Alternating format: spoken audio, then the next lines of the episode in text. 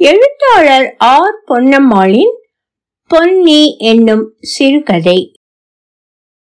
ஒலிவடிவம் சரஸ்வதி தியாகராஜன் பாஸ்டன். பதினேழாம் நூற்றாண்டு நெல்லை மாவட்டத்து கடையம் கிராமம். தெலுங்கு வடுகர் இனத்தைச் சேர்ந்த பொன் மாறி பிரசவ வழியால் துடித்துக் கொண்டிருக்கிறாள். அவளுடைய கணவர் அனஞ்ச பெருமாள் வீட்டுக்கு வெளியே தவித்தபடி நடை போடுகிறார் எல பெருமாளு ஏன் இப்படி அலையிற? நீ இப்படி அலையறதால உன் பொஞ்சாதிக்கு வலி குறைஞ்சிருமாக்கும். பூமியில ஜனிக்கிற நேரம் வந்தா அரை நொடி கூட சிசு வயித்துல தங்காது. கல்யாணி அம்மா கோமதி அம்மா இந்த தடவையாவது பொண்ணு பிறக்கணுமேன்னு வேண்டிக்க. என்றால் பெருமாளின் சித்தப்பா. போ சித்தப்பு. இப்படித்தான் ஒவ்வொரு தடவையும் வேண்டிக்கிட்டு ஏழு ஆம்பளை பிள்ளை பிறந்தாச்சு. ஏழு சாய வெட்டிக்கு நடுவில் ஒரு பாவாடை காய வேண்டாம்னு ஆத்தா புலம்புறா. ஆயிரம் தான் மணிமணியா மருமகளை கொண்டாந்தாலோ ஒரு மகளுக்கு ஈடு வருமா? அழித்து கொண்டார் பெருமாள். குழந்தை அழும் சப்தம் சங்கீதமாய் ஒலித்தது. ஏய் இந்த வாட்டி பொட்ட பிள்ளைதான். குரலே சொல்லுதே. பஞ்சமி திதி மீன ராசி ரொம்ப அதிர்ஷ்டமா இருக்கும்லே அரிய மாமன். பிறந்தது பெண்தான். அதன் தங்க நிறத்தை பார்த்து பொன்னிறத்தாள் என்றே பெயர் சூட்டினர். பொத்தி பொத்தி வளர்த்தனர் குமரி பருவமும் வந்தது. மதுரையை ஆண்ட திருமலை நாயக்கரின் உறவினரான தளவாய் நாயக்கரின் புதல்வன் இணைசூர பெருமான் கட்டிலங்காளை குற்றால அருவியில் குளித்தவன் சிநேகிதர்களோடு வான தீர்த்தம் புறப்பட்டான். வழியில் கடையும் சுனைக்கு வந்து நீராடியவன் கண்ணில் ஸ்நானம் செய்துவிட்டு தோழியருடன் திரும்பிய பொன்னிறத்தால் சிக்கினாள். வைத்த கண்ணை எடுக்க மாட்டாமல் திணறினான். குட்டே உன் பேர் என்ன? இத பாருங்க இந்த குட்டி கிட்டிங்கிற வேலையெல்லாம் எங்கிட்ட வேணாம். என் மேல ஆசைப்பட்டா எங்க அப்பா கிட்ட வந்து முறப்படி பொண்ணு கேளுங்க. குதிரை மேல வந்தவரானாலும் என் பிறந்த வீட்டை மதிச்சு பேசணும். கடையன் அரைஞ்ச பெருமாள் மகனா? என்று வெட்டு ஒன்று துண்டுரண்டாக பேசினாள் பொன்னி. வானத்தீர்த்தம் ஆடாமலேயே நண்பர்களுடன் மதுரை திரும்பினான் குமரன். அவன் தந்தையிடம் நடந்ததை சொன்னார்கள் நண்பர்கள். மகனின் ஆசையை தீர்க்க சீர்வரிசையோடு கடையம் வந்தார். தளவாய் நாயக்கர் பொன்னியின் அதிர்ஷ்டத்தை கண்டு ஊரே வியந்தது. தளவாய் குடும்பம் என்றால் சாதாரணமா? திருமணம் வெகு சிறப்பாய் நடந்தது. ஏழு சகோதரர்களும் பெற்றோரும் பிரிய மனமில்லாமல் பொன்னியை வழி அனுப்பினர். இன்னும் எதை தரலாம் என்று இவர்கள் யோசிக்க எதுவுமே வேண்டாம் என்று தளவாய் மறுக்க இப்படியும் சம்பந்திகளா?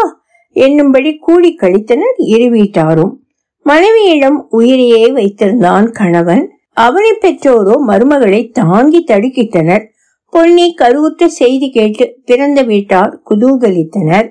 மதுரையில் சீமந்தம் வளைகாப்பு எல்லாம் சிறப்பாக நடந்தது. பிறந்த வீட்டில்தான் பிரசவிப்பேன் என அடம் பிடித்த பொன்னி வசதி என்ன வசதி? எங்க ஊர்ல தானே எங்க ஆத்தா எட்டு புள்ள பெத்தாங்க? என்று வாதிட்டாள். வேறு வழி இல்லாமல் மனைவியை பெற்றோருடன் கடையத்துக்கு அனுப்பி வைத்தான் இணை சூரன் பொன்னிக்கு ஒன்பது மாதம் மாரியம்மன் கோயில் திருவிழா வந்தது. பொன்னி விதைத்த முளைப்பாரி முளைவிடவில்லையே என பெற்றவள் புலம்பினாள். பூனை உருட்டிய பால் பானை உருண்டு சிதறி பால் ஆறாக ஓடியது அவள் வயிற்றை பிசைந்தது. மாலை நேரம் நீராட சுனைக்கு போக விரும்பினாள் பொன்னி. இன்னைக்கு கருக்கல்ல நான் கண்ட சொப்பனமே சரியில்லை. உன்னை பிடிச்சிட்டு போய் பழி கொடுக்கற மாதிரி வேணாம் பொன்னி உன் புருஷனுக்கு என்ன பதில் சொல்றது நரசூலி பொழுது சாயிற வேளையில சுனைக்கு போறதுங்கிறது நல்லாவா இருக்கு மேகம் மூடிக்கிட்டு வருது என்று தாய் தடுத்தாள் ஐ மழை பெஞ்சா இன்னும் சுகமாயிருக்கும் ஏமா நீ தொட்டதுக்கெல்லாம் பயப்படுற பிள்ளை பிறந்த பிறகு பிள்ளைக்கு சளி பிடிச்சிக்கவும் போகாதேம்ப வீட்டிலேயே அடைஞ்சு கிடக்கணும்னா நான் இங்க வந்திருக்கவே வேண்டாமே என்று மகள் அடம் பிடித்தால் இதற்குள் தோழிகள் பட்டாளம் வந்துவிட்டது. பத்திரம் ரொம்ப நாளி தண்ணியில ஆட்டம் போடாம வெரசா வந்துடுங்க என்று எச்சரிக்கை மட்டுமே தாயால் முடிந்தது. குஷியாக புறப்பட்டவர்களை ஒரு குரத்தை எதிர்கொண்டாள். தன் உயிர் தோழிக்கு எப்போது கல்யாணமாகும் என்று பொன்னிறத்தால் அக்கறையாய் விசாரிக்க அது கிடக்கட்டும் உன் கைய கொடுத்தாயி என்று பொன்னியின் கையை வலுக்கட்டாயமாக இழுத்து குறி சொன்னாள் குரமகள் எப்போ குழந்தை பிறக்கும்? என்று ஒருத்தி வினவ. நாளைக்கு உதயத்தை குழந்தை பார்க்காதுமா இன்னைக்கு ராத்திரி கண்ட உனக்கு தாண்டணுமே. வருண தேவனும் வாயு தேவனும் எச்சரிச்சு போக பூமிக்கு இறங்குவாங்க என்றாள் குரத்தி தோழிகள் கண்களில் திறந்த பீதியை பார்த்து கையை இழுத்து கொண்டாள் பொன்னி. போதும் நீ குறி சொன்னது. போ என்றாள் பொன்னி. திரும்பி விடுவோமா? ஒருத்தி பயத்தோடு கேட்க அடைச்ச பாசி மணி விற்கிறவ வயிற்று பழப்புக்காக உளறா? அதை கேட்டு மிரள்றியே. இன்னும் பொழுது சாயல? ராத்திரி பத்திரமா வீட்டுல கதவை அடைச்சிட்டு இருப்போம். வாங்கடி என்று தைரியமாய் முன்னே நடந்தாள் அவள். சுனையில் ஆனந்தமாய் ஒருவருக்கொருவர் நீரை வாரி எறிந்து கேலி பேசி திளைத்து நீராடின. திடீரென வானம் இருண்டது. உய் உய் என்று காற்றும் சேர்ந்து கொண்டது தூறல் தொடங்கியது. போதும் போவோம். ஒருத்தி கரையேற எல்லோரும் அவளை பின்பற்றி துணியை பிழிந்து உடுத்தி கொண்டு புறப்பட்டனர். மழையும் காற்றும் வலுத்து கொண்டிருந்தது. தோழிகளுக்கு சீக்கிரம் ஊருக்குள் நுழைந்து விட வேண்டும் என்ற அவசரம். வேகமாக முன்னே நடந்தார்கள். அந்த வேகத்துக்கு பொன்னியால் ஈடு கொடுக்க முடியவில்லை. மூச்சிறைத்தது ஒரு புளிய மரத்தடியில் ஆசுவாசப்படுத்திக் கொள்ள ஒதுங்கினாள்.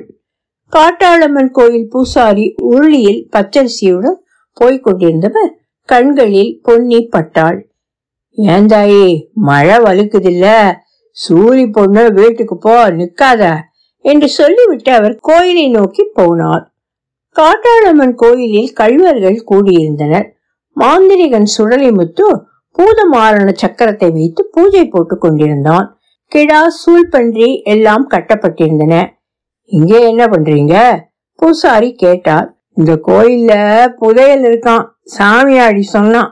அதை இழக்கத்தான் பூசை என்றான் மாரித்தேவன் அவன் கழிவர்களின் தலைவன். டேய் பூசாரிய விடாதீங்க. அவன் பொஞ்சாதி பத்து வருஷம் கழிச்சு உண்டாயிருக்கா. தலைச்சூலி பொண்ணு பழி கொடுக்கணுமே என்று சுழலிமுத்து ஞாபகப்படுத்த பூசாரி கழுத்தில் அறிவாளி வைத்தான் மாடத்தேவன். பூசாரி நடுநடுங்கி உருளியை கீழே போட்டான். ஐயோ என்னை விட்டுடுங்க. உங்களுக்கு எழசா ஒரு தலைசூலி பொண்ண நான் காட்டுறேன் என்றான். கல்வர்கள் அவனை இறுக்கி பிடித்தபடி நடக்க தூரத்தில் இருந்தபடி அவன் புளிய மரத்தடியில் இருந்த பொன்னியை அடையாளம் காட்டிவிட்டு ஓடி போனான். எங்க மாட்டை பாத்தியா? என்றபடி வந்த கல்வர்களை பொன்னி நம்பினாள். இல்லையே அண்ணே காத்து மண்ணவாரி இறக்குது திசையே தெரியல. ஊர் எல்ல வர துணைக்கு வரீங்களா? அப்பாவியாக கேட்டாள். தங்கச்சி அது சுத்து பாதை. சுருக்கு வழி நாங்க காட்டுறோம் என்று திசை மாறி அவளை அழைத்து சென்றனர். பொன்னிக்கு சந்தேகம் வந்தது. சுருக்கு பாதை என்றார்கள். இவ்வளவு நேரமாவா ஊர் வரவில்லை? அண்ணே என்ன நகைக்காகத்தானே கூட்டி போறீங்க? திருகாணி மூக்குத்தி கல்தாலி முத கொண்டு எல்லாத்தையும் கழட்டி தரேன். என்னை விட்டுடுங்க என்று அழுதாள். அட புரிஞ்சுக்கிட்டியா இதுவும் இருக்கட்டும். தங்க கட்டி புதையல் எடுக்க ஒரு நரசூலிய பழி கொடுக்கணுமா? முரண்டு பண்ணாம வா. அவளை நெட்டி தள்ளினான் ஒருவன். அம்மா கண்ட விடிகாலி கனவு பலித்து விட்டதே. குரத்தி சொன்னபடி வருணனும் வாயுவும் வந்து விட்டார்களே. காலனும் வந்து விடுவானோ? ஆசை கணவனின் முகமும் அன்பு சகோதரர்கள் முகமும். அவளுக்கு நினைவுக்கு வந்தது. இத பாருங்க நான் தளவா நாயக்கர் மருமக. என் மாமாவுக்கு சமாச்சாரம் தெரிஞ்சா உங்க தலையை சீவிடுவாங்க. நான் செத்து போனா உங்களை சும்மா விடுவேனா? பழையனூர் நீலி மாதிரி உங்க அறுபத்தோரு சாதியையும் சீரழிப்பேன் என்று மிரட்டி பார்த்தாள். இதற்கெல்லாம் அசீரவர்களா அவர்கள்? அட பயமுறுத்திரியா இம்புட்டு தெரிஞ்ச எங்களுக்கு பேய கட்ட தெரியாதா? ஒருவன் சிரித்தான். அவளை கட்டி வைத்து பன்னீரில் நீராட்டி இருவாட்சி மாலை போட்டனர். அதற்கு முதல் நாள் மதுரையில் துர்சகுனங்கள் கண்ட தளவாய் நாயக்கர் மருமகனின் க்ஷேமத்தை அறிந்து வர மகனை அனுப்பி வைத்திருந்தார். வீட்டுக்கு வந்த மருமகனை வரவேற்று உபச்சரித்த பொன்னியின் பெற்றோர் உடம்பெல்லாம் கசகசன்னு இருக்குன்னு சொனைக்கு சிநேகிதிகளோடு போனா வந்துருவா என்றனர். தோழிகள் ஒவ்வொருவராய் வந்து விட்டனர். ஆனால் பொன்னியை காணோம். காற்றும் மழையும் அவர்களை கலங்க வைத்தன. லாந்தர் விளக்குகளுடன் ஏழு சகோதரர்களும் இணைசூரனும் அனஞ்ச பெருமாளும் உதவினர் பட்டாளமும் அறிவாள் வேல் கம்புகளுடன் பொன்னியை தேடி புறப்பட்டனர். எதிரே வந்த காட்டாளம்மன் கோயில் பூசாரி ஐயா அவங்க அறுபத்தோரு பேர். கையில வீச்சறிவா நான் ஒத்த ஆள். எதிர்க்க முடியுமா? பொன்னிடத்தாளை பழி கொடுக்க அழைச்சிட்டு போறத பார்த்தேன்.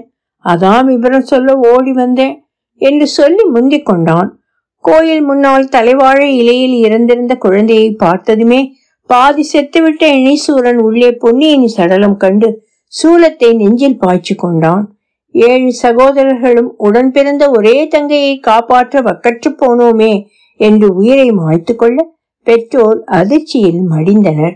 ஆயுதங்களுடன் ஆவேசமாக வரும் கூட்டத்தை கண்டதுமே கல்வர்களும் மாந்திரிகனும் அடர்ந்த கருவேலங்காட்டுக்குள் ஓடி மறைந்தனர்.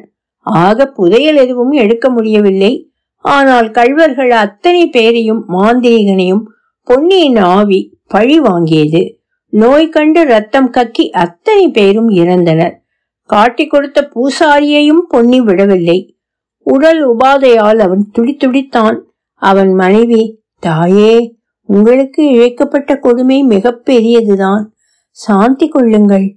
தெய்வமாகி எங்களை காப்பாற்றி எங்கள் பூசையை ஏற்றுக்கொள்ளுங்கள் என கதற பொன்னியத்தாள் குமரி மாவட்டத்தில் முத்தாரம்மன் கோயிலிலே என்னை பிரதிஷ்டை பண்ணி கொடை விழா நடத்துங்க.